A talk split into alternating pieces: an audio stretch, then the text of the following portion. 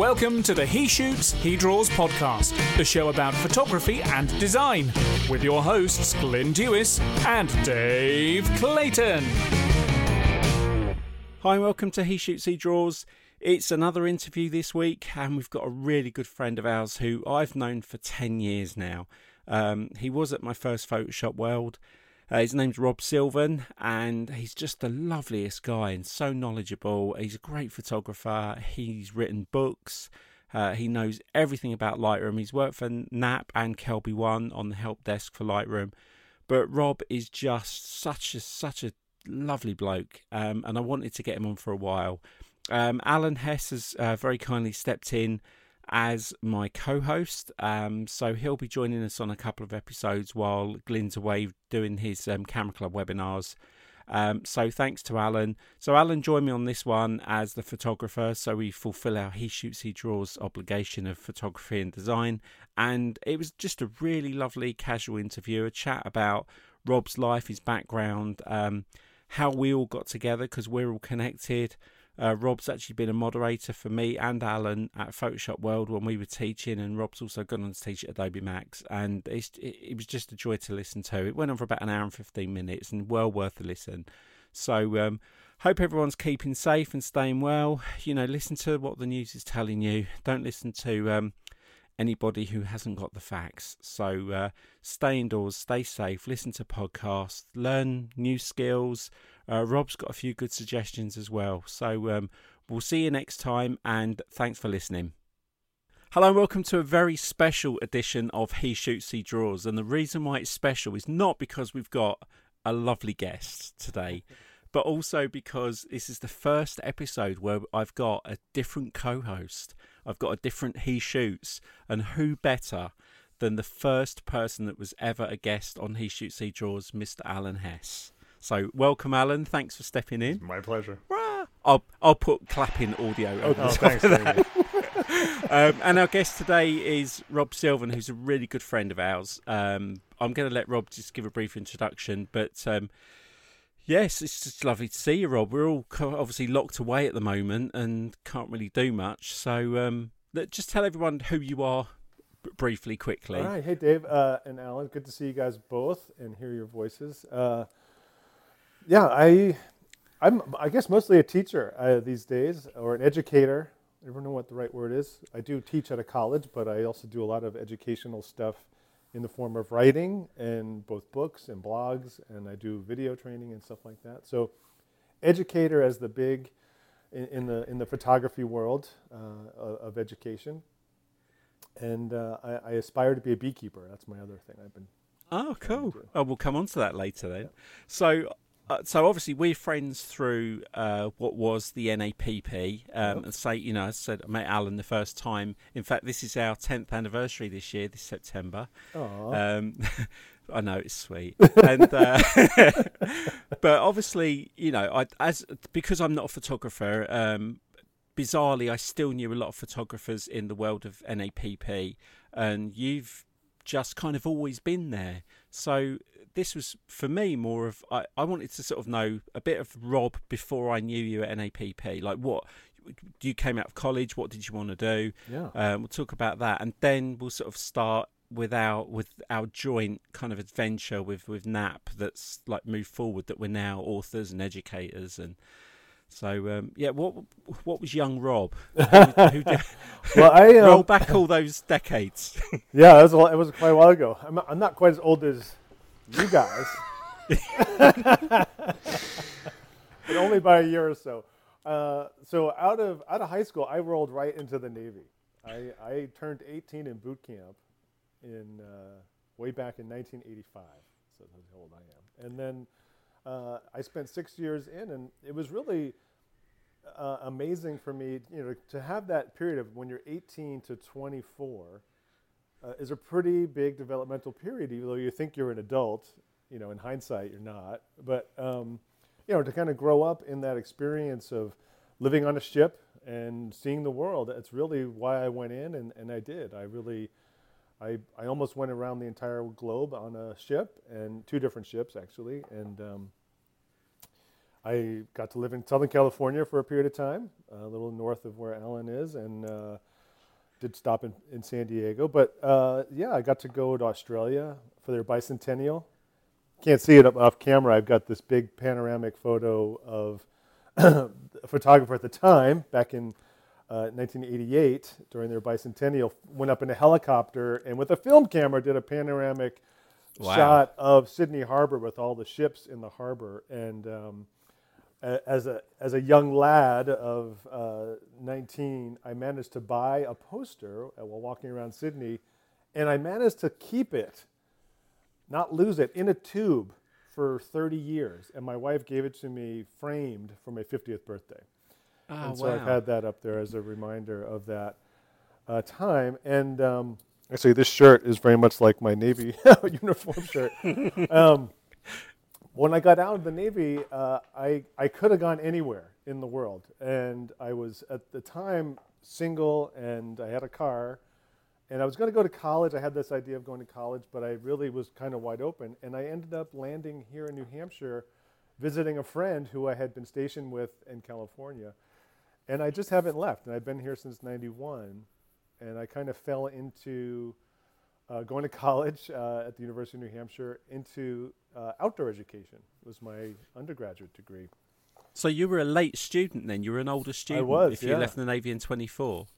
Uh, at twenty, at twenty-four. I was a, a non-traditional student, as they say, and yeah, and and I, I don't regret it at all. I because I, I kind of I kind of skipped the the the romantic fantasy version of college where you're living on campus and you're doing all the fun party stuff, and I just went to school and I worked full time and I put myself to school. So it's not very sexy, but it, you know, it was effective.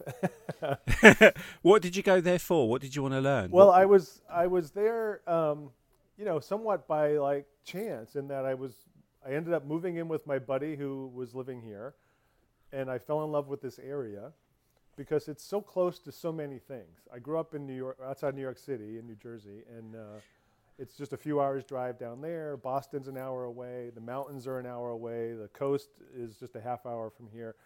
So it had all these th- place, all these things that I loved, and it had. What, what, living in New England is so nice because you get, you get the peak, iconic version of every season, right? You have to suffer through the winter. You have to suffer through other parts of other seasons, but you get the most picturesque, what you imagine like winter to be, you know, those uh, uh, Christmas time, or you get that most amazing fall that you imagine fall to look like. And, and June is actually my favorite time of year because that's when we've just endured the brown and grays of winter, and even still here at the almost the end of April, there still isn't leaves on the trees. Like we're like so ready for beautiful weather to come, and then all of a sudden it's here, and everybody's you're just outside, and it's fifty degrees, but we're wearing shorts. Well, you know, Alan, you wear shorts all the time, but yeah. um, you know, it's just amazing. So it, I, I love that part of, of living here.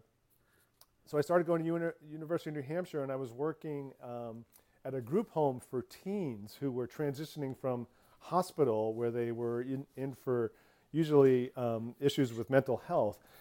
And in working in this place, it was a great schedule because it was only four days on and three days off, and it was four kind of long afternoon hours, days. And so it allowed me to go to school and work. And in doing that, we were doing all these adventure-based activities with these kids as a therapeutic um, treatment. And I loved it. I loved doing it. And so U N H has an outdoor education program, so I went into that. And I uh, was doing uh, ropes course, and trip leading and things like that. And I love that part of education. And I ended up getting my master's degree in elementary ed, thinking I was going to go on into kind of traditional teaching. But then I kind of fell into technology too. And that was right around, you know, that early um, nineties when digital was a thing. And all of a sudden I, I got a digital camera uh, because my son was on the way. Uh, and, you know, towards the early two thousands, and I just kind of fell in love with that aspect of things, and um, that kind of led me into uh, Photoshop World, Um, oh, right. I was going to ask, when when was the first camera picked up? Yeah, like, where, was, when so did you fall in love with that? My, my son was born in two thousand one, so it was in two thousand. We got a digital camera, knowing this stork was going to be visiting us uh, in a while. And it was a three megapixel point-and-shoot Kodak camera. Show off. Yeah. And uh, and I loved it. And all of a sudden, I'm taking pictures of all kinds of stuff, and I was working... Uh, at that time, so I had finished my master's degree. My wife and I took a big cross-country trip, and it was kind of separated from work and things like that. It was wonderful, back when you could travel and do stuff like that. Um, but I ended up getting a, a temporary job that became a full-time job, working in a place that was doing, transitioning from what was the big thing, C D ROM-based training, to the new big thing, which was web-based training. And they thought the they thought the internet was going to be this big thing. Yeah, the the camera. Yeah, so I got this three megapixel camera, and I'm taking pictures of all kinds of stuff while working at this company that was making these web-based training classes, and I was a dis- instructional designer. That was my role there.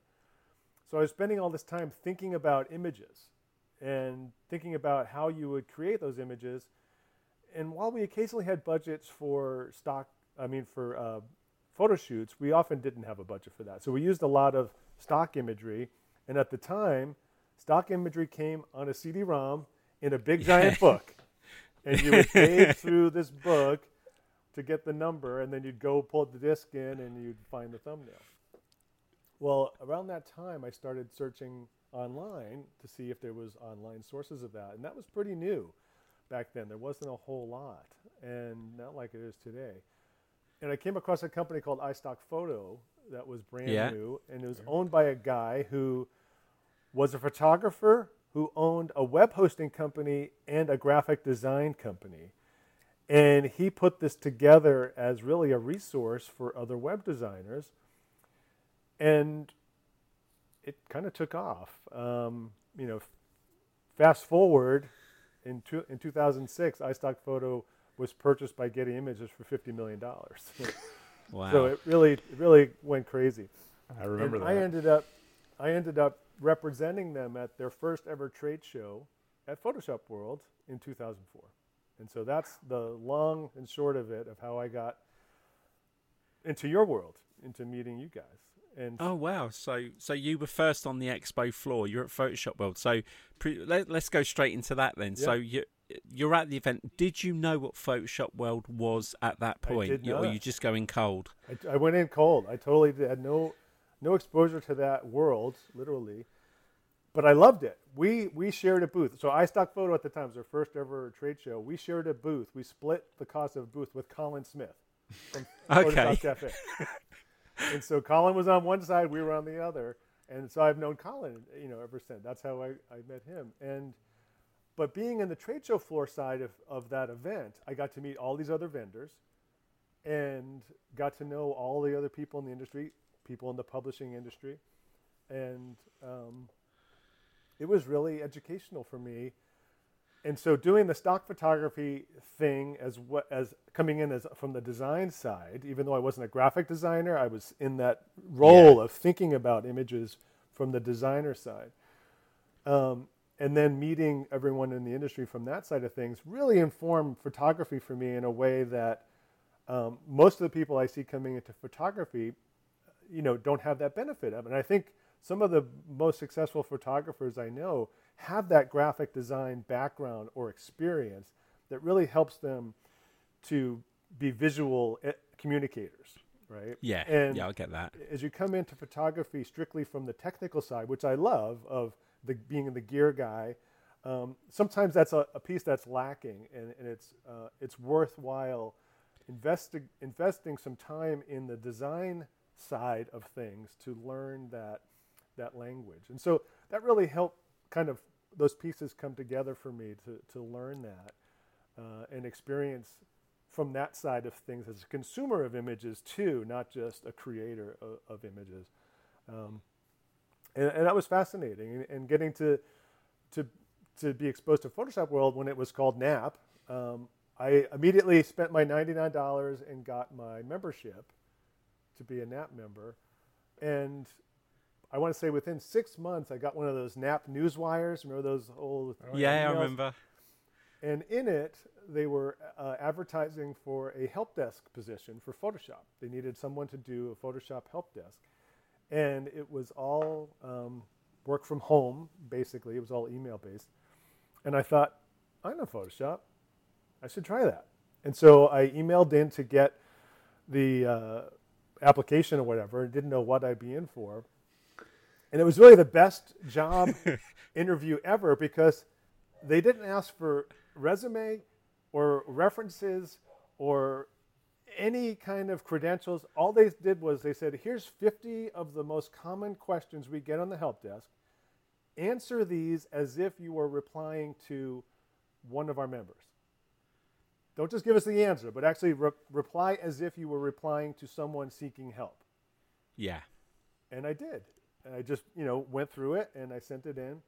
And I got hired to, to be a Photoshop help desk person for, for N A P P. Who interviewed you? Just out of interest? No one. no, saying, you just you didn't even get the interview. They just, just sent me the question. And so Peter Bauer at the time was the help was the Photoshop help desk. He was the entirety of it, and yeah. he was needing help because of the volume going up. And so we were really, I, I, myself and another person came on to kind of help take off some of his load. So he was the guy tasked with it. Well. At the time, Larry Becker was the guy running that. So that's how I got to know Larry. And uh, Larry Becker is a great guy who, yeah, you know, uh, ha- has just been phenomenal, you know, to me over the years. And um, I said to Larry, who was also very much involved in Photoshop World at the time, I said, Larry, you know, I really loved uh, Photoshop World. If you ever need help there, let, you know, let me know. I'd love to help out. And so... he's like, well, you could be a moderator. And I was like, what the heck's a moderator? He said, don't worry about it. Just show up. Just come uh, to Photoshop World, and I'll, we'll explain it. And so basically, we're the we're the A V Geek Squad of uh, Photoshop World is kind of what we were at the time. We would run around and set up the projectors and things like that. That role has evolved since then, but I haven't missed. I've only missed one Photoshop World since two thousand four because I've either worked on the trade show floor or worked as a staff member at every event uh, since. And then, you know, from doing the help desk at Photoshop, when Lightroom came out in uh, two thousand seven, N A P P made the decision that, that they would add Lightroom, as it was called then, not, Light- not mm. Lightroom Classic. They would add Lightroom to the help desk. And Peter Bauer said, well, I don't have any interest in Lightroom. I am a Photoshop guy. I You do all the Lightroom stuff, and I will do all the Photoshop stuff. And so we we kind of split off, and I became the Lightroom help desk. And uh, and it was great. I never looked back because uh, I then got to write for the magazine, for what was then Photoshop User Magazine, now spun off to Lightroom Magazine. And then I got my first opportunity to write a book, which was Lightroom for Dummies, for version two of Lightroom. And I'd never written a book before. But uh, I got asked to do it, and I I said yes, even though I was scared to death uh, of, of doing it. Which publisher was that with? Because obviously Kelby's so close knit to Peachpit, and obviously oh. now Rocky Nook. So, but the dummies, the dummies. It's set Wiley. Uh, it's through Wiley. Wiley, yeah. Yep. So that's that's my original publisher as well. That's right. And those that's dummies, right. those yeah. dummies books were an interesting um, breed of of books because they were very very uh, regimented and. You had a, a very strict template and voice that you had to use on them. I found it incredibly difficult to uh, stay in, stay inside the lines when it. I, I didn't write one of the dummies books, but I helped out on one of them and edited it, and I found it really uh, quite a challenge to not um, not go a little nutty on that. So uh, yeah, no, you're right. You're kudos. Absolutely right. They, it, because when you think about any dummies book, almost everyone's heard of them. And you may have one on your shelf for, I've got one for beekeeping, you know, th- there's one for every, but you don't, you have no idea who the author is of that book, right? Most likely. They're just, oh, yeah, it's just a yellow that. book on whatever topic it is that you're interested in and who, who the hell knows or cares who wrote it, right? And they do have, they try to have that voice that really, it could be the same person who wrote all of them. We just don't, we just don't even know. Um, But what the upside of it was, was it kind of opened up a new world for me and a new opportunity. And then you have this thing. And I know you know, now you're as a published author, uh, Dave, you know what it's like. You have this thing in your hand, and now people. It's fantastic. Yeah, it's it's a it's totally, great.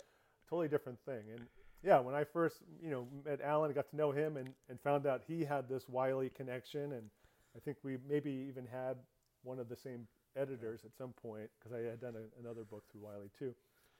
Um, yeah, it does open up other other doors for you. And and I think that's really important. And I think, you know, as I think about today in this current environment that we're in, um, one thing that has really helped me over the years is is to keep developing multiple income streams that are related, but not necessarily all the same or, or dependent upon each other. Yeah, I know what you mean. I I've, I was just saying today, I was chatting to someone else on a podcast, and I said it's really funny when I think back to the years I was a designer or a web designer, and it, a web designer was always more lucrative than graphic design. It, you always seem to be able to get paid really well for a web, for a website, but really paid really poorly for a logo. Yeah. Um, that I forgot. I lost my train of thought there. I'll come back to it. Having multiple streams of income. Yes. Yeah. So I'll just rewind that. Yeah, so I was saying that when I used to do it, I wasn't I wasn't paid great. Now I write about it, I'm paid more. So I actually earn more money from teaching, from telling people how to do it and writing how to do it than when I was actually doing it. And uh, and I think, you know, the three of us here, we're all over fifty now. Um, we're at a point where you two are established authors. You've got, you know, a shelf full of books, and you've probably written about fifteen, and Alan's written about a hundred. Yeah.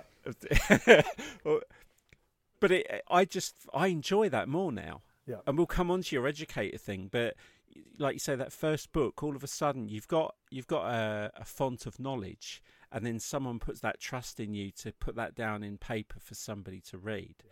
Is, did you get that? Because I know Alan's been like, "Oh, that book, you know, broke my balls." But well, yeah. I mean, there's, there's, yeah. I think Alan would agree. There's nothing harder that I've ever done than writing a book, for for multiple reasons. It's, you know, it's a typically it's a self-imposed. I mean, the, the publisher gives you deadlines for sure, but you you've got to put your own deadlines, or you're not going to get yeah. anything done. And um, nothing feels better than turning in that last chapter. But nothing feels worse than all the other days that led, that led up to that. No, the worst days are a chapter one coming back oh, yeah. after you've handed in the last one. Yeah, it's it's, a, it's there's a form of amnesia you get, it, it, like when the book is done and you turn it in, and then especially when you get that box delivered to your house and you open it up and there are the actual printed copies of your book and they're sitting in front of you and you're like, oh my God, that's just amazing. Um, you forget how hard it was to get to that point. And so you're like, all right, I'll do another one. Right. And, and then you yes. stare at the screen, you know, chapter one, word one, and it's a blank Word document. And you're like, oh man, why did I do? And three months later, four months, whatever it takes, you're suddenly like, oh yeah, that was awesome. Oh, exactly. And then my wife, my wife, my wife tries to remind me of that. She's like, remember how hard that was? I'm like, no, I don't, I don't know. yeah, yeah. Do you do you remember having that baby? You had another one. So what was the? You obviously wrote the the um, Lightroom for Dummies. So what was your next step in, in publishing for as a book writer? What what came next? Because well, obviously you're now on the help desk. You're now the Lightroom guy. Well, interestingly, it was something totally different, and and it was because of Photoshop World. Like I tell people, when I tell like my students stuff, I can trace back just about anything I'm doing professionally now to going to Photoshop World in two thousand four. And the connections that I made to people in the industry whole. And yeah. many of them were the vendors. And so it's like, if you go to, if you go to any trade show, whatever your, whatever your trade you're in, go to those shows because you're going to meet the people who are looking for other people to do things related to that industry. And they are always looking for more people to do things. Because more authors or more people who do whatever it is your trade is, I mean, that's where you meet the people that make those decisions. And when they're thinking of like someone for a new project, they go, who was I? La- who was last in front of me? That's kind of how we work, right? Yeah, we think of like, much. Who did I last see five minutes ago? All right, that's the person I'm going to ask to do this job because they seem like a decent person or whatever their criteria is. And so it was at one of these Photoshop Worlds I got to meet uh, one of the editors from Peachpit, um, and her name is Nikki, and she at the time was uh, working for Peachpit, and she was wonderful. And I was telling her some stories about stock photography, and she's like, "Oh, that would be a good thing for a book." And so I did a book called Taking Stock, and it was all about preparing images for uh, submission to uh, stock libraries. And in doing that book, Nikki was in kind of pan- handed me off to, uh, there was a book that, a series that Peachpit was doing, uh, snapshots to, from snapshots to great, great shots. shots. Yeah. And she's like, "Oh, you would be great for doing this series." And so I got to do a number of books through that series on the Nikon books, I mean, Nikon cameras. And it was just all of like, "Oh, you, we know you from this. We think you can do that. How about you try this?" And and so on. And so then I did a, um, a number of those books. And then Wiley kind of reached out to, to update a different Lightroom book because one of their uh, one of their authors didn't want to continue it anymore. And so that's kind of how it's been. It's like once you start to make those connections, uh, as long as you kind of follow through, uh, you have an opportunity to potentially do more with those folks over time. How do you two find, because obviously I wrote about a sub, a, a, like Lightroom, Photoshop, and I've done InDesign. How do you two cope with writing a book about a very specific camera? Because is it an instruction manual, or or are you kind of showing this camera takes this these kind of photos better? Because I I know Alan writes the, the camera books. I mean, how different is that? Because you're writing about, is it just like this button does this, this button does that? Do you just know the, do you have to learn the camera to be able to write the book? Or well, I think Alan, I think you've probably written more of those books from scratch than I have. Uh, my first my first book I ever wrote for Wiley was on a Sony A seven hundred. It had just come out. This is pre-mirrorless, back in the in just you know straight digital days, and um, they approached me um, from my blog, which I had gotten a big boost from Lexar, and I met Lexar at a trade show in San Diego. So it was one of those things at a trade show floor. I talked to Lexar people. The next thing I know is they're asking me to do a blog for them. From that, it led to this uh, editor contacting me, and she said, "Could you write a book on a Sony camera?" And I was like, "Sure, why not?" I, I had no idea if I could write a book on a Sony camera or not, but I was self-employed, and I figured I'm going to be rich and famous from writing a book. um, uh, Obviously, I need to tell anyone who thinks they're going to get rich and famous from writing a camera book that does not happen. Um, no, no. So uh, after that, I um I sat down and I started writing a chapter on exposure, just how to expose, and I sent it in to them as a sample, and they sent it back, all edited and marked up, and I'm and I was. livid. I walked around the house. How could they? How could they do this to my writing? How could you know all this stuff happen? Um, so I, I was livid. I'm walking around the house. I'm ranting and raving. How could they do this to my writing? My wife is looking at me and she says, um, "Have you read their comments?" And I went, "No."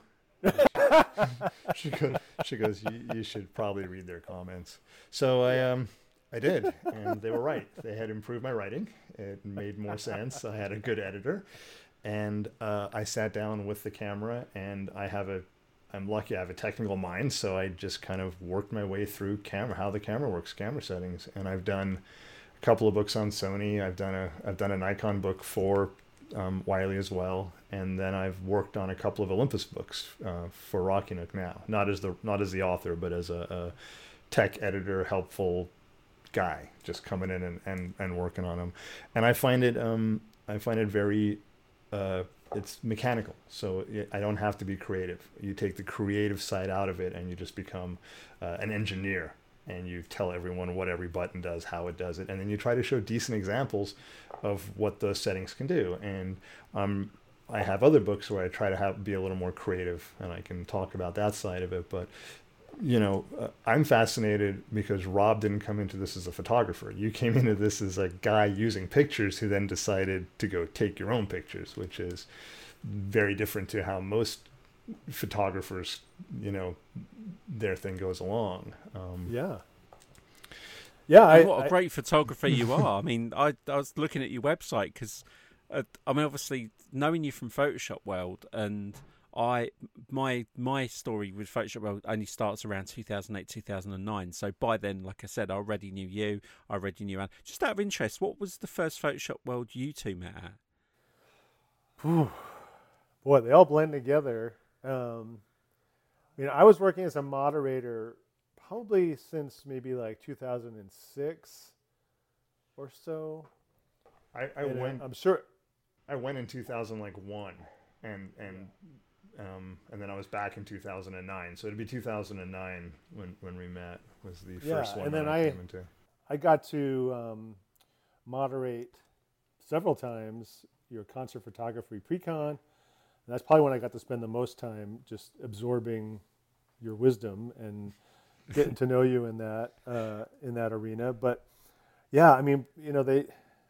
I don't know if it was just getting older or not, but they all just end, they all tend to blend into one. Yeah, they they did, and and um, but just to be clear, as a moderator in a classroom when we when we were doing a um, the, so there's anywhere between fifty people in the pre-con to hundreds of people in a regular session, and the moderators, uh, at least for me, they were the lifeline in the back of the room. If someone was having a real issue, you could, you know, you could kind of point to them, and the moderator would come in and, and take care of it. And the ultimate, I mean, reversal is that now Rob's teaching at like Adobe Max, and I was a T A in his class, so the role. Oh, that's, yeah, I was gonna, I was awesome. gonna come on to that because yeah. Rob's actually moderated both of us at Photoshop yep, World, yep.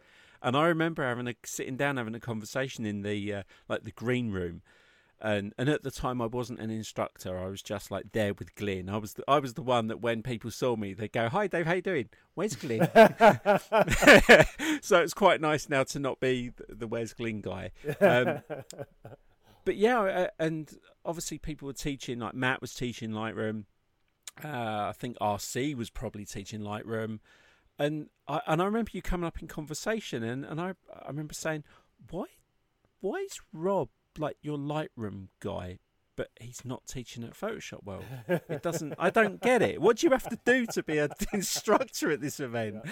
And and I think it was, I mean, I, I can only speak for for my, you know, my own thoughts, is I think sometimes when somebody's right under your nose, they don't they don't automatically think, well, you know, like Rob's always Rob's always been a moderator in the same way I was always, you know, I I I've kind of get pigeonholed doing something. So I was so pleased when not only you did your first Photoshop World training, but you then teach at Adobe Max. Yeah, that was amazing. And you know, to, to, you know, to be fair, when I got into, you know, being, um, you know, first on the help desk in Lightroom, Lightroom has just it just existed. Nobody knew more about Lightroom than anybody else because we all were learning it, you know, as we at went. At the same time, yeah. And and then you know, back in those days, uh, when N A P P, you know, was kind of bigger and growing, you know, they had awesome people like Matt and R C as part of the regular in, in-house staff, not to mention Scott.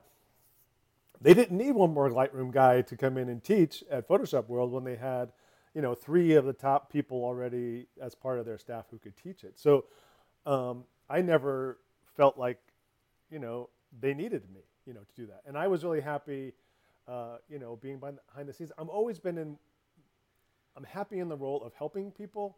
And that's where I think I've been in doing this help desk stuff for, I don't know, geez, how many, fifteen years or so now.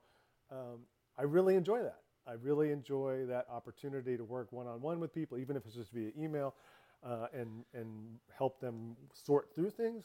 I do like teaching too, but I think that I've seen, as as a moderator, it's been really fortunate. I've got to see a lot of people teach.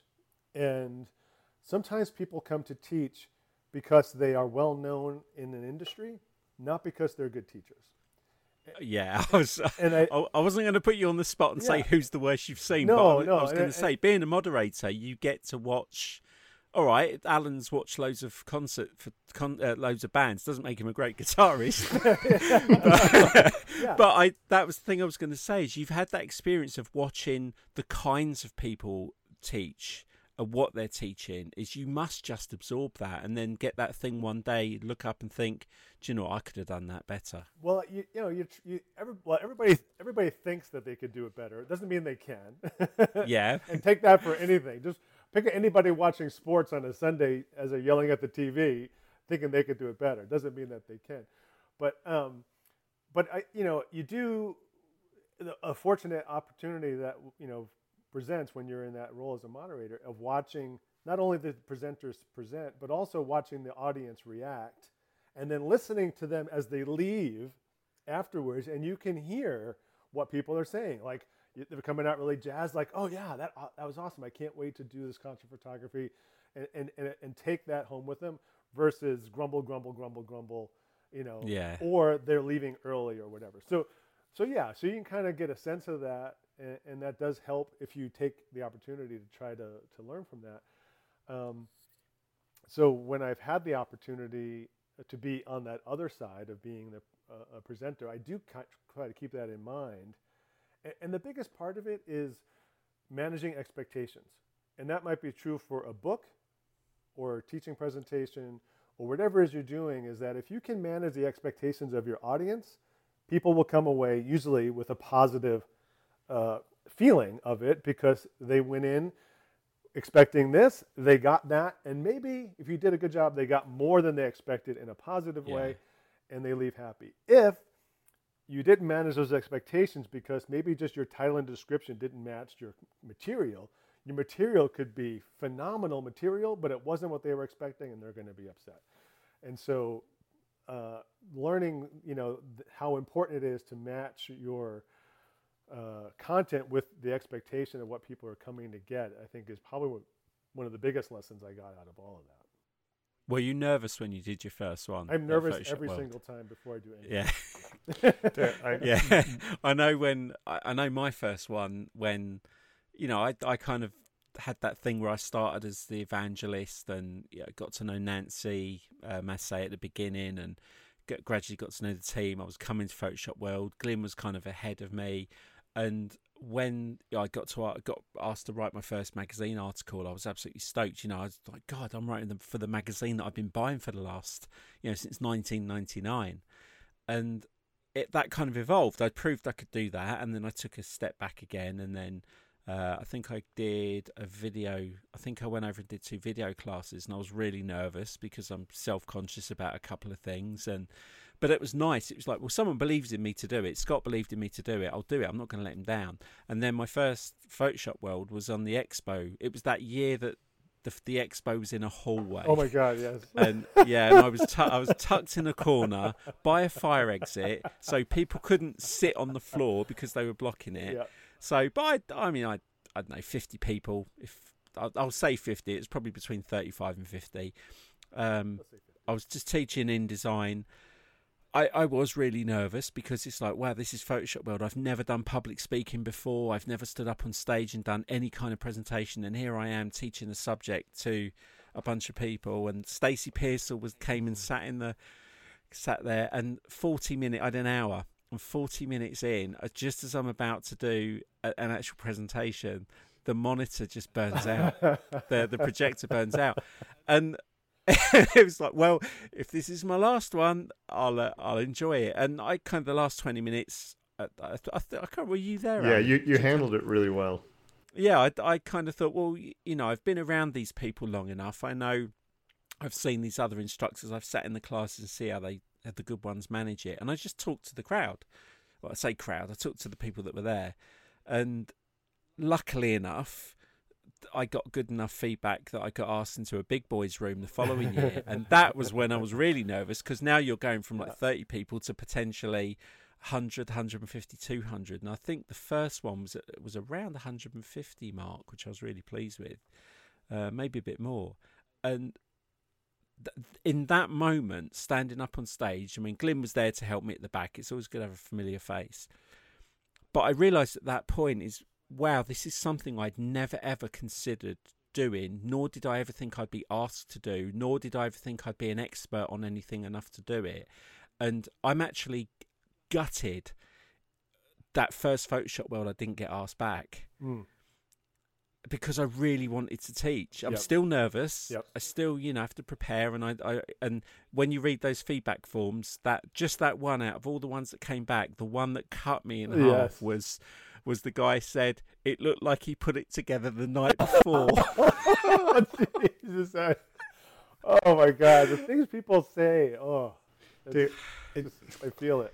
I two things. The, the first one is I'm never comfortable in front of a crowd. Um, I'd much rather deal with people one-on-one, which is why being a T A um, at Adobe Max is so much fun for me, because I don't have to put together a lesson plan. I don't have to stand in front of a room. I don't. It's not me. Um, so I've I've done it a couple of years now, and, and like Rob teaches from the front. He does a really good job. I'm I have nothing to do. I find one, you know I got one person in the back of the room who suddenly can't figure out you know where where control is. I get to go help them. It's fine.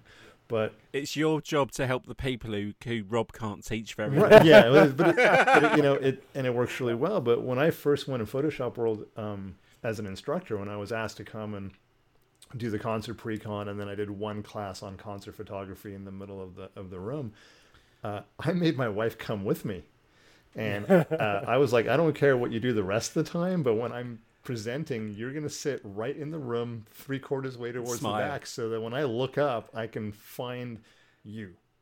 That's because good... you're going to be my friendly face. Yeah. And then when I went to um, Orlando, the next the next one, I, she came with. She didn't go to many of the ones yeah. after that, but those first two that I did, I made sure there was a friendly face sitting exactly where I knew they would be in the room. So when I looked up and I'm freaking out over A, all the people sitting there, and then B, because it's a giant room, all the empty seats around all those people sitting there, um, I yeah, could find yeah. someone that I, I could look at and be like, okay, I'm okay, you're my support, and, and it works. Now I try to do that when I'm a T A. If they're looking up and suddenly they see hands popping up in the air, they need the people who are helping out to do that, and it lets the instructors do a better job, I think, and I've done it. I've done it for both Rob and Mark Heaps and um, some other people who have not been on the podcast, and I'm not going to give them a plug because they haven't been on the podcast. uh, but uh, it's a it's a really interesting thing to to be able to help people, and you see that light bulb go off, and you can do it from in front of the room or you can do it from the back of the room. But when suddenly someone gets it, and to have that, yeah. even if it's a little thing, even if it's just like, oh, I, I didn't realize there was a shortcut for that, and I remember getting applause. I remember teaching something. I mean, uh, like teaching, it, you don't want to be stood up there and see like Matt or Scott in the audience. I know. In the, the same way I didn't want to see Scott. Yeah. But it's just that those moments where you say something and, all right, you get a smile or you get that, oh, but I showed one technique in InDesign and they all applauded me and I was only twenty minutes in. and And it felt so good yeah. and so weird, because being English, we don't applaud anything. you could you could save my parents' life and I'll give you a, a, a, a little nod and a wink. So when they started applauding, it's like, I can't let, I can't get carried away with this, because the next ten things I teach them could suck. but but I know when Scott came in, and for my first one I did, and he said, you know, I know you're going to crush it. I'm not going to stay here. I'm going to let you do it. I know you're going to crush it. And, you know, I just said, the first thing I said to him was like, I'm going to go easy. I'm going to start with this technique. And he looked at me and I went, why do you look confused about that? Am I doing that wrong? He just went, I didn't know that. I didn't know that that's how you do that. And I went, you're kidding. He goes, I've been using InDesign for twenty years. I did not know that did that. I said, oh, okay. Well, then I'm going to go on to this other technique where a lot of people don't know this one. And it's when you do this. And he just looked at me and went, you're going to kill it. I don't know that one either. So when I did my presentation, I, I told that story and said, I call this the technique that even Scott Kelby didn't nice. know. And and it was really it was really nice, because it was like, wow, I've just taught Scott something. I, I'll drop the mic and walk out yeah, now. So from the education, from that, Rob, I mean, did you, did you get that taste for uh, Adobe Max comes along, and which is the mothership? Right. You're the man. Well, you know, it was really, I, I just feel, I just look back and I feel really fortunate for all the opportunities that were presented to me that I said yes to, even if they scared the shit out of me. Can I say that yeah. on the podcast? Yeah, was... yeah, you can. um, because by taking those opportunities, taking those leaps, feeling all that anxiety, you know, and stress, but, but following through and getting it done, you know, that's what kind of leads you to the next thing, and potentially the next relationship, potentially the next thing, you know. So there's, um, you know, a wonderful person in you know in the industry, Kathy Scabetta, that we that we know, oh. and she's wonderful. And I I have been really fortunate to get to do a number of uh, events with her, and um, and that's she's been fantastic, and she has been someone who's hired me for for many more. But it's all because of all the other things that I did before with these with these other yeah. people, you know, that all kind of build up to that. And I don't think I've ever felt as nervous as as I did for Adobe Max, because it was so big. You know, there's fourteen thousand whatever people there. I was so grateful that I knew so many people there, that I had Alan, you know, as my friendly face uh, in the audience, and there were so many other people that I've gotten to know over all these years who were also there. And And that, that definitely helps. But for me, I find that that nervousness, you know, it means that I care. I care about my perform, my performance, my my lesson, my audience. You know, I care that they're going to walk away feeling like it was a good use of their time. I hate wasting people's time. Mm. Um, but once once it starts, then all that kind of goes away. That anxiety fades away, and then I'm just in it. And then it, and then it all of a sudden, the time is over, and I'm like, oh my God, I, I can't believe I just got through the whole thing, you know, in that amount of time. You know, what you're saying about, you know, with Scott is what I find about most people who in the photography world, you know, where I help them with Lightroom, is that someone will say, well, I've been using Lightroom, you know, for since the beginning, and I feel really comfortable with it. And, and that's true, and they do, but like any of us who use something all the time is we, we have our own little narrow path that we have carved out that gets us from point A to point B, and it works. And I don't know anything else on either side of this narrow path. As long as I can do my narrow path, and I get the job done. And then all of a sudden they get exposed to, oh, could you do it this way? Or this is how this could work. Or if you just, you know, set this up, then that part is automatic, or whatever the thing is. And they're like, oh my God, I never knew that.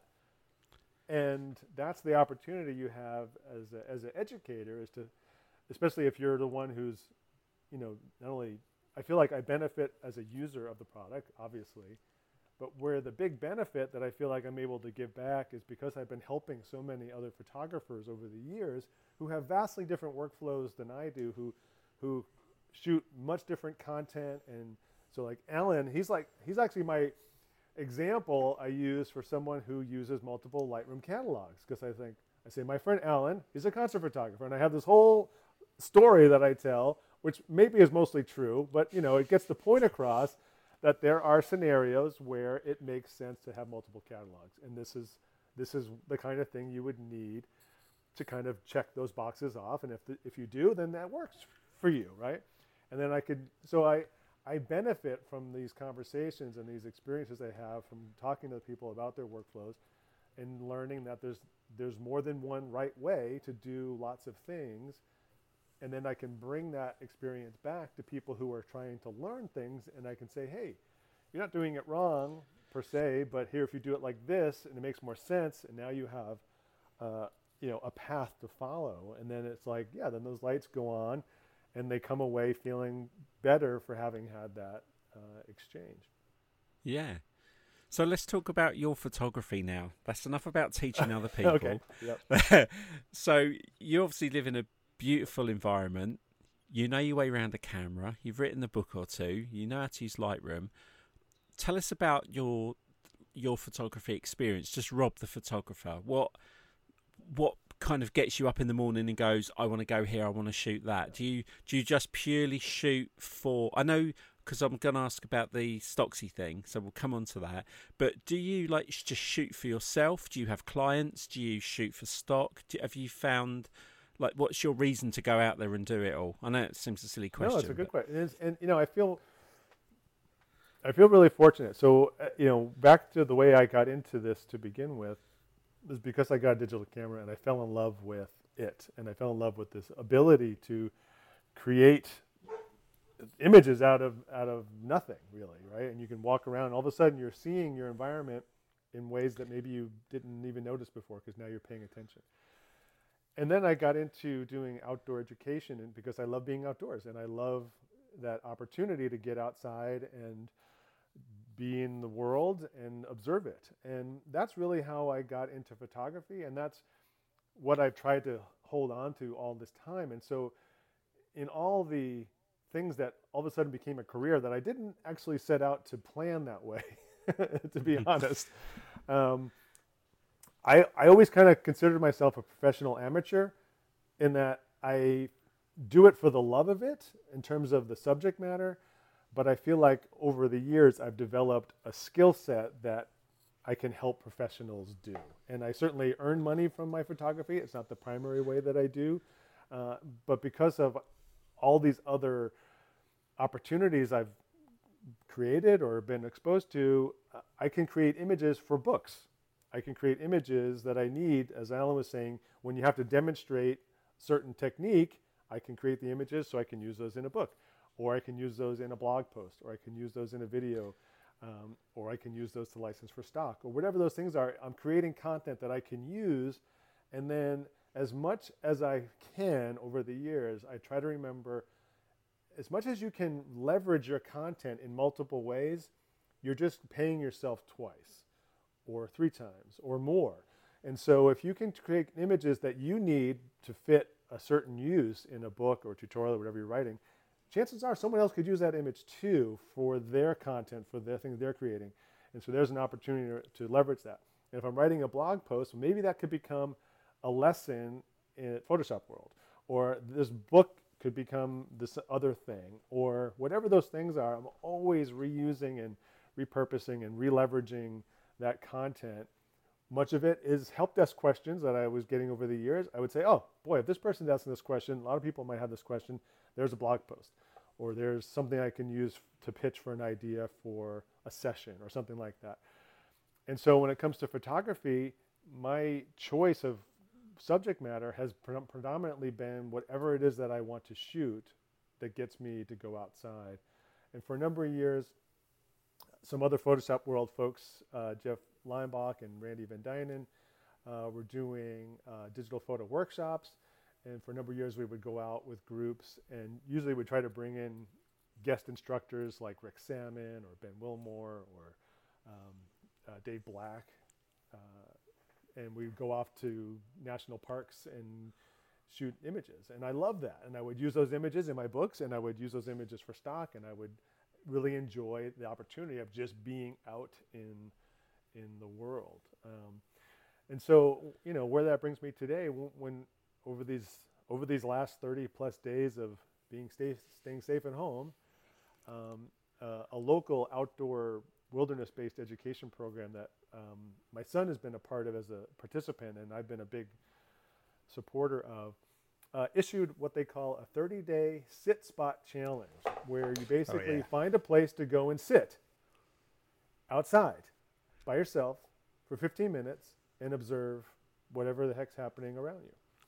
Now, you might live in an urban area or a suburban area or in the woods where I am, and I'm pretty much in the sticks.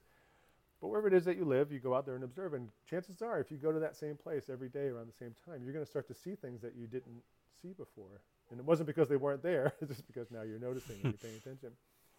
And just the other day on, on Earth Day, I think, Alan, you probably saw, maybe Dave, you saw it too, on Facebook I shared this.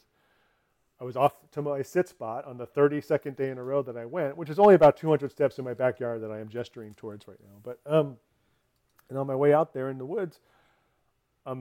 all in my head, because I had to come back for a Zoom meeting uh, at whatever it was, the six o'clock that evening, and I needed to go do my spot, and I blundering through the woods, all of a sudden, a few feet in front of me, it caught my eye, there was a barred owl sitting in a tree, and it flew off right in front of me, but it only landed just a few feet further down the trail in another tree, and it was just looking at me. And so what do I do? I pull out my camera immediately without even thinking. I just pull out my phone, which is in my pocket all the time, and I start recording. And I ended up spending about five minutes literally with this owl uh, and just recording it and talking to it, taking pictures of it. And I, that's that for me is like what brings me out into the world for photography, is those opportunities that it draws me out and, and into the world, and I can now uh, capture it and experience it and may potentially share it with other people too. Um, but that's, that's what I love the most. I do uh, occasionally get asked to do portraits, you know, for seniors. I have neighborhood, you know, kids and things like that, and I'm happy to do those. Um, but for me, photography has always really been uh, and I really tried to protect as this thing that I love to do for the sake of doing it. And if I can also then use that to help other people, to learn from myself, uh, or to uh, earn uh, an income stream from, then I try to do that too. That's cool. Where did, so talking about stock photography, because we've had Matt Hayward on, who obviously works for Adobe. What's you, and you you're obviously working at iStock. You have an involvement. I don't know if it's still current, but you were there at the beginning of Stocksy. Yeah. So. Um, I have to say, Matt Hayward, I love Matt. He's a wonderful guy, amazing. Another concert photographer, although he certainly does a lot more than just concerts, but he's a wonderful, talented guy. Um, I I don't do anything more with iStockphoto. So iStockphoto was owned by this um, great guy, uh, Bruce, Bruce Livingstone. And Bruce is who sold to, uh, to Getty Images back in two thousand six. Uh, About three years or so later, um, his time with that he was held on to after that sale expired, and then a couple years more went by. And he and uh, his wife at the time decided to create um, a new stock photography uh, opportunity that was based around a, a co-op model where the photographers, the contributors, were actually actually owned a piece of the company. And they set Stocksy up. Stocksy United is the full name, but Stocksy dot com as, as a co-op for photographers so that it couldn't be sold to a Getty Images. And mm. uh, Stocksy is really set up, uh, you know, has a has a board. Uh, all the contributors are members of the co-op and, and um, have a say in things and vote. We, uh, if the Stocksy does well, we get a dividend. It's very, it's a really different model than a lot of places that are out there now. Um, and what's nice about it is the the revenue split um, is a much fairer one uh, at fifty-fifty. Uh, uh, and then we have what, what's called an extended license uh, for certain things, like if someone wants to do an extended print run or um, a product for resale, that kind of thing. Uh, then we get seventy-five percent of that, uh, which can come out to be, you know, a nice chunk of change um, in, in that in those tra- in those transactions. So uh, it's been a really kind of a, a breath of fresh air. After my experience with iStockphoto towards the end, I was pretty burnt down on it, to be honest, and uh, I ended up actually quitting uh, because the they changed the model that they used for paying contributors. And my role at the time, similar to Matt Hayward's role uh, in Adobe Stock, in that I was uh, kind of a liaison to the contributors. And when I learned of this change uh, to the royalty structure, I quit. I quit that day, and I just walked away from it because I was so uh, just disgusted by this blatant change uh, to basically put photographers' money in the pocket of Getty Images. And um, And they, you know, they saw photographers as uh, an inexhaustible supply, and um, and I, I just didn't like it, and I didn't I didn't want any part of it. So, so I was pretty kind of I was really kind of burnt out on it. But then when Bruce started this up, uh, and I was talking to him about it, and he's like, "Hey, would you like to be part of this?" And I was like, "Yeah, that sounds that sounds much more photographer friendly than anything I've ever heard." So, uh, it's been really. Um, really interesting and wild to see uh, and be a part of. And because, you know, it's such a small industry, small world, and all these people, you know, I knew of Matt at the time. I didn't really know him. Now I do, and I love him, and I think he's wonderful.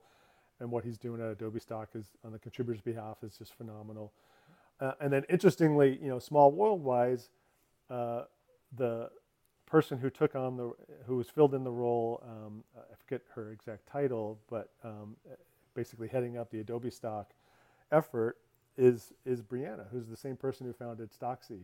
Uh, that was uh, Bruce's wife at the time. So it's a very small world. Uh, lots of people whose paths have crissed and crossed o- over the years. And, and and the fact that she's at Adobe Stock now is really wonderful. She has a very different vision for things, and um, and she really did a, a wonderful um, job at, at Stocksy and, and kind of taking it to the place that it was. So, um, I, you know, you just never know where the people that you meet along the way are going to end up. And it, it, you know, it kind of goes back to the importance of the relationships that you make, you know, with people in whatever industry you're in, and how um, you want to treat people with respect at all times, and, and understand, uh, you know, that that's how it goes both ways, you know, and you just never know who you're going to be sitting across in a podcast with or whatever, you know, uh, you know, down the road. Well, it's, so there's a lot of photographers who are sitting at home right now uh, and not doing anything because we're not allowed out, or in my case, there are no concerts, there are no events. Right. I, I lost all that in about an hour one day last month. So um, all those guys now sitting around thinking, well, wait a minute. People are still buying stock images and still doing stuff. So, like, what are like what are three like really quick things that you would suggest photographers do right now to get involved in stock? What should they be looking at? What should they be thinking about? You know, and, and how would you tell them where to start, where to go? Um, you know. Yeah. Well, the best, the most important thing you can do is start with what you know, and what you know may vary, you know, and I don't just mean about photography. I mean about what else in your world do you know something about? Um, do you have hobbies? Do you have sports? Do you have a family member who has an interesting vocation? Because, you know, for photographers, you know, access is really what it's all about, right? As a concert photographer, having access to being, shooting a, a concert is how you become a concert photographer. Um, whatever you have access to and you have knowledge of is what you might be able to create content around for stock purposes. What you have to think about with stock that's different than photography um, is if someone hires you as a, as a client uh, for a portrait or something, is that you're creating a raw material for someone else to use, and something that you have no idea what that thing is going to be. Could be a book, could be a blog post, could be an annual report, could be a church newsletter, who knows what it could be. So you've got to create some kind of content that communicates a message as clearly as possible uh, about whatever that thing is.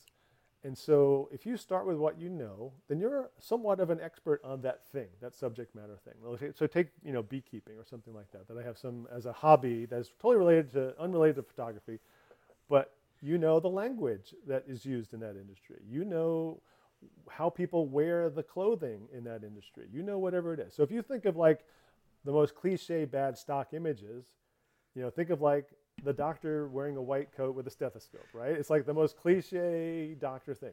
And you know that person is not a doctor. You know that's some model that got hired, or it was the person's brother or mother or sister or whatever that they pulled in front of the camera. But think about how images get used in whatever industry they're intended to be used in. They're being used by professionals in that industry. They're people who look at that and they immediately know that when you're holding up a test tube, it's not orange and glowing yellow, you know, to say it's a virus in there, right? You know, they, they those people know what that stuff is supposed to look like. And so you want to cater to that audience. So how do you know that audience? Well, look at the magazines. Look at the trade magazines. For every hobby, sport, thing, you probably can look around your house. There's a magazine or some trade development group about that thing.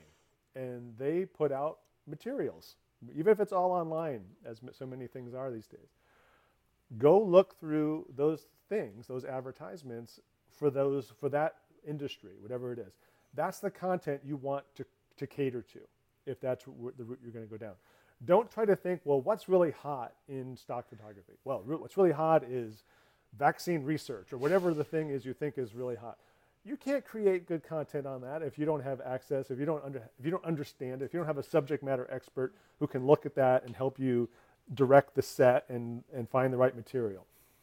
Pick the thing that you know, that you have access to, that you have, understand the language, because the other part of stock photography that is even more important than the images are your keywords, right? That's how people find your stuff in stock world, is they do a search with some words, they type into a search engine, and the people searching know that whatever that subject matter is.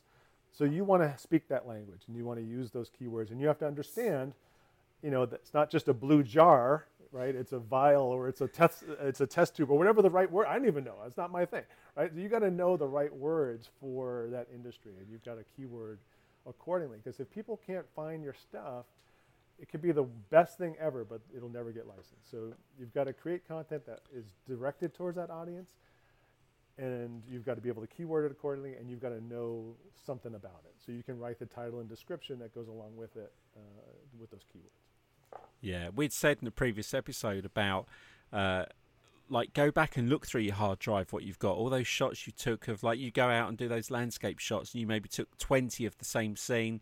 One of them just resonated, and you've got nineteen more that you never binned. Go back and re-edit that. You know, this, you might have shot that six years ago. Go and try something, try an experiment, and, and think about, could, you know, then, I mean, what I know I do when I'm looking for stuff is, if I'm doing logo design, is go and search for the thing you think Absolutely. You want to put in stock and see see how many there are, see how popular they are, what, what you know, what's the most, po- do the search filter by most popular. Um And then you'll get a taste for, because there could be twenty shots of the famous arches or the, you know, the Eiffel Tower, but one of them will just resonate with someone because it's got people in, or it's got an umbrella, or so you might think it's it's not the best one, but it, it might just have the right color sky for the day. Yeah. The challenge of going through your existing library, which is what everyone does, and there's nothing certainly nothing wrong with it, and what better place to start than what you already have. The problem with that is that you may find is that because you didn't shoot it with stock in mind, it's not going to be a good True. Fit. And you may not have model releases for the people that show up in it. Or there may be other intellectual property concerns, like a, a, a logo, a billboard, a bottle of Coke, or whatever the thing is that is in uh, that, that image that you thought was an amazing image, and may very well be an amazing image. But because it wasn't created with stock in mind, it may get rejected for this other reason that you're like, what? Right. It's an awesome image. Why wouldn't they want this? Um, and so you, you have to develop a bit of a thick skin, like Alan's experience with his editor. You have to take the feedback that you get, and you may disagree with it, and that may be fair, but you have to understand that people who are the gatekeepers, and pretty much any stock contributing opportunity you will have, some human being is going to view that content and be the gatekeeper that says yes or no to that content. And they've been looking at thousands and thousands and thousands of images, and they're spending three seconds looking at yours, right? And they're making a judgment based on all of that experience to say yes or no. And I was in that role for iStockphoto for many years as a gatekeeper. And I got to tell you, it's a lot easier to say yes. I much rather say yes, because if you have to say no, you have to come up with a reason. Right? Yeses are easy. Right? Yes is like, yes, that's awesome. Yes, get the heck in there. No, all right, why is it a no? Well, it's got this intellectual well, property. No comes with no because. Right. And um, and so, uh, you know, the people and the in that gatekeeping role, they want yes. They want yes. They want your good stuff, right? But no slows them down, because now they've got to f- come up with that but. Um, so you want to be you want to be a good editor yourself. And and that takes time, I think, to become a good self-editor.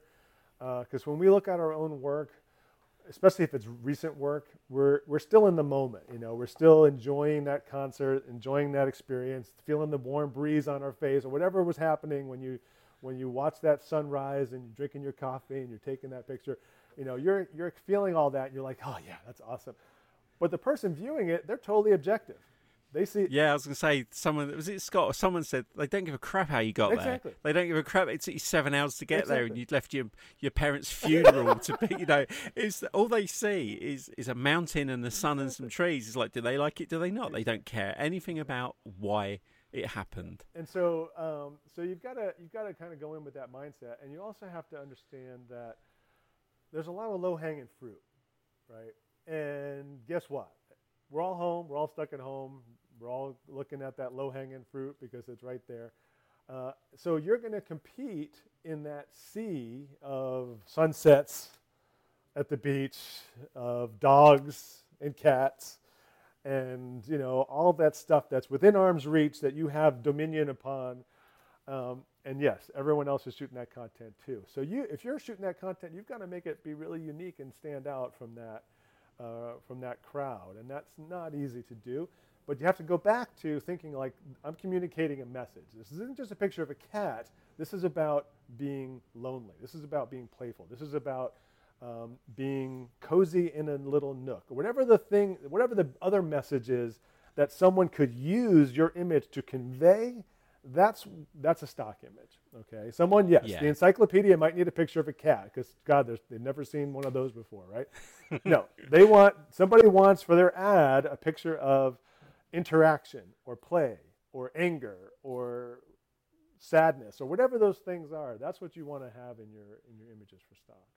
Yeah, so go out there and start trying to get those hugging groups as soon as you can, because yeah, exactly. news, newspapers are going to be wanting that. Well, you know what I'm saying. So I have a lot of friends in the industry, and they're they're creating content of people in masks. Right, they're, one of yeah. the one of the contributors on Stocksy, who I know, she's based down in Florida. She got one of those big inflatable bubbles that you go inside of, transparent, you know, big clear. Yeah, bubble. yeah, Zorb. And she had pictures of her walking down the street in this big bubble and then going up to like meet someone outside, and like she's got her hand on the bubble, you know. So people are starting to create content for the times, and that's um that's what you want to do. You want to you want to anticipate what's coming, and you want to create content that looks authentic, right? It has to have that authenticity so that it can be used in that in that in that realm. And, but yeah, think about it. Look what I mean, we are we are inundated with imagery. Right. And, and of, of what's going on, and so you think about that and think about what's coming. You know, try to be ahead of the curve, and um, you're, there's going to be some misfires there. But you know, that's that at least gets you creating, right? Anytime you're creating, that's good, and that's going to take you to creating more. And and that's what you got to think about is like, how do I get that train moving and and and, and creating content that takes me to the next thing. So, so you mm-hmm. really are thinking like a designer. And how it can be used more than just, oh, I got to get another picture of my dog. You're like, let's figure out what can actually be used, you know, and that your background really feeds into that. I mean, it's uh, it's kind of a weird mindset to think about, because I'm I'm like, let's take the picture, then figure out what we're going to use it for, as opposed to let's figure out what we need to use and then go and capture that. It's a it's a real flipping that whole concept on its head. It's uh, you got it. Yeah. Alan also knows, I'm not going to give away my secrets now, but I will tell you off air, but I've got an idea for a class that you've kind of just talked about. And, and, and in that conversation, Alan actually came up with, because I'd love to teach at Adobe Max. And again, I know Kathy, and she got me the T A gig, and now I've got the book. I sort of hoping, well, the more things you add to it, you might just get that one one day. And Alan actually came up with the class that I would want to teach at Adobe Max. And it it is based around the whole fit for purpose photography kind of thing. So so to, to round, this has been a brilliant episode. I've, I've absolutely loved this, and I'm, and I'm not even a photographer. uh, to to kind of round it up then, Rob. Obviously, in other circumstances, we'll be talking about where are you going next, what are you doing. Look, looking at the, let's say, the next six months, given given the regular news that comes from the president telling people what to do. Oh. Um, we won't go into politics. what what now you've had this period of time, I mean, you are out in the sticks, so you're not like in, in amongst the masses. What what's your plan for like the next six months? How, because obviously I know Alan's situation, but you know, he's his events based. What's your kind of contingency plan now for the next sort of three to six months, knowing the situation as it is, that we're that we're not going to be going to, to places? Yeah. Well, I'm fortunate in that I've been working from home, except when I'm traveling, uh, for fifteen years now. So a lot of this transition has been easy for me because I'm I'm, ho- I'm home all the time when I'm not on the road.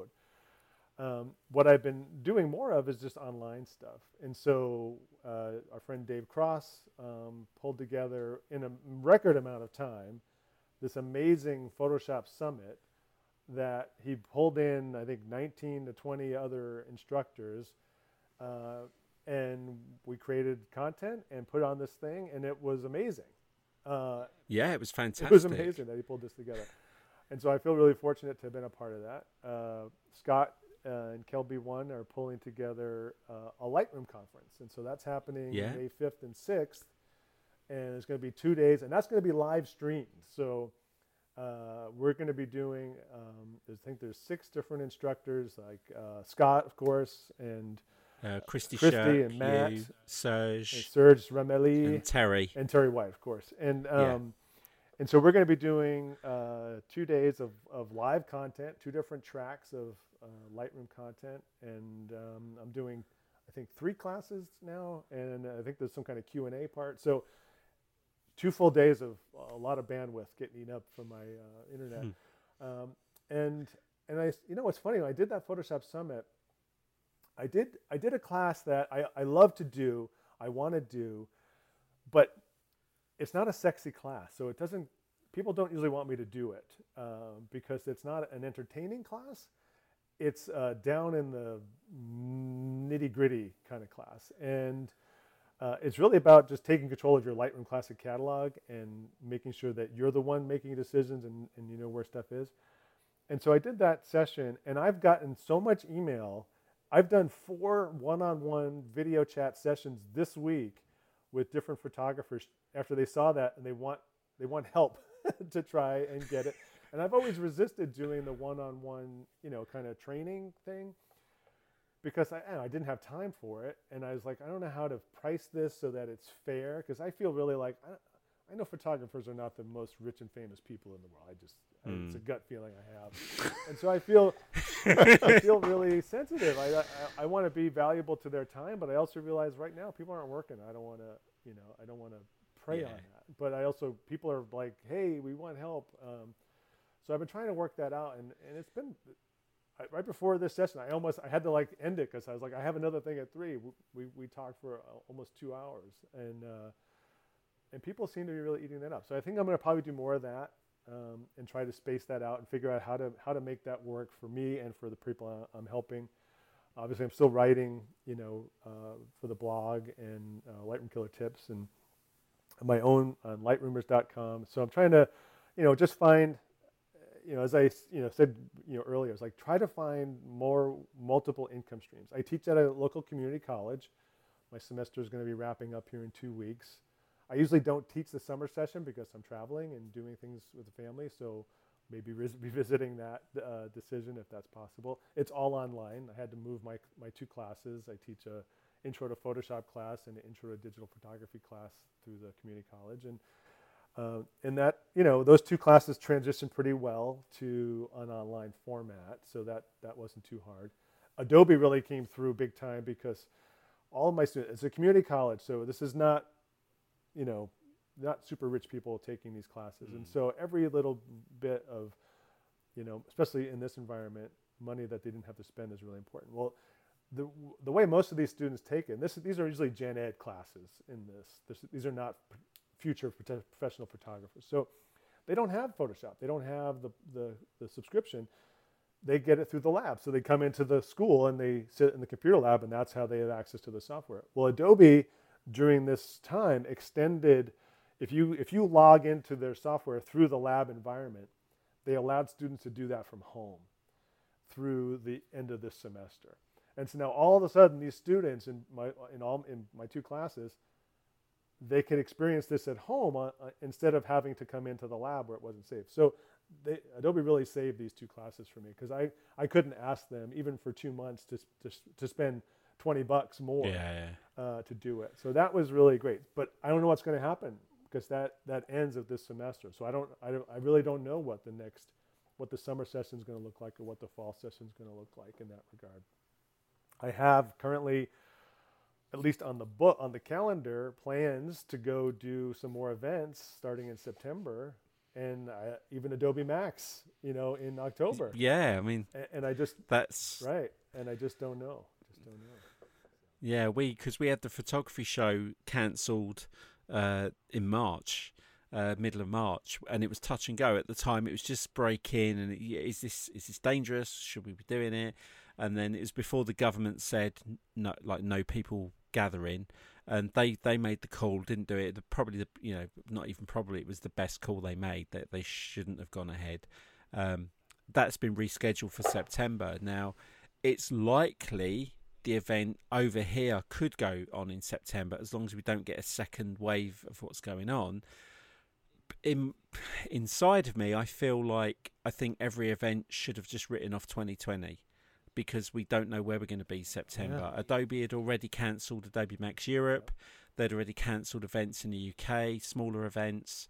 You know, you've now got, you guys are kind of going through a different phase of it because you're a bigger country. It's going to take longer right. to, to spread. Yeah. Um, that come October, people might not even want to go right. to an event where there's fifteen to eighteen sure. to a million thousand yeah, people. Well, understandably, right? Yeah, of course. It could be the smallest attendance, you know, Adobe Max, and then that's not good for Adobe Max. Right. So I think for me personally, having now, you know, I work from home, I work full time, we're a software company. Uh, while we, you know, are continuing to, to still sell products, it's great. But even I've been saying to people, don't try and think, what can I do to fill the time till I can go back and do what I used to do? You might not be able to go back and do what right. you used to do. So you've got to start thinking now ahead of the curve. Well, what can I do that I can convert what I used to do into a different revenue stream? Exactly. Um, because it could take a while for, you know, and Alan especially is going to feel it, because it's, do people want to go to cons? I mean, right. Some some of the some of the kinds of people that go to some of the kinds of concerts will be would go tomorrow if they Absolutely. could, yeah. um, but you know it's going to be a slow build back for Alan, because people aren't aren't going to have the trust of, do I want to be in amongst thousands of people anymore? Right.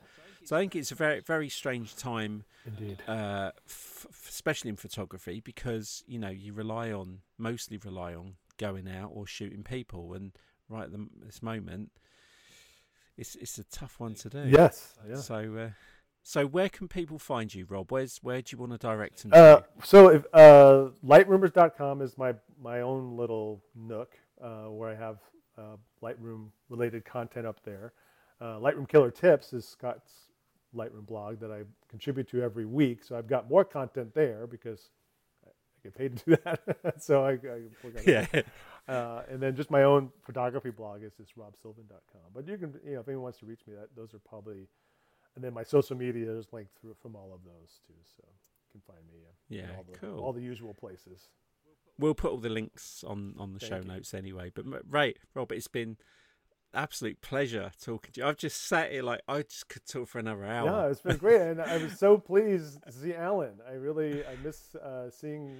I, You know, I figured at this point I may have seen at least one of you if, if Photoshop World had happened, maybe both right. of you, and definitely uh, was looking forward. Hopefully, still looking forward to seeing Alan at Adobe Max in October. Yeah.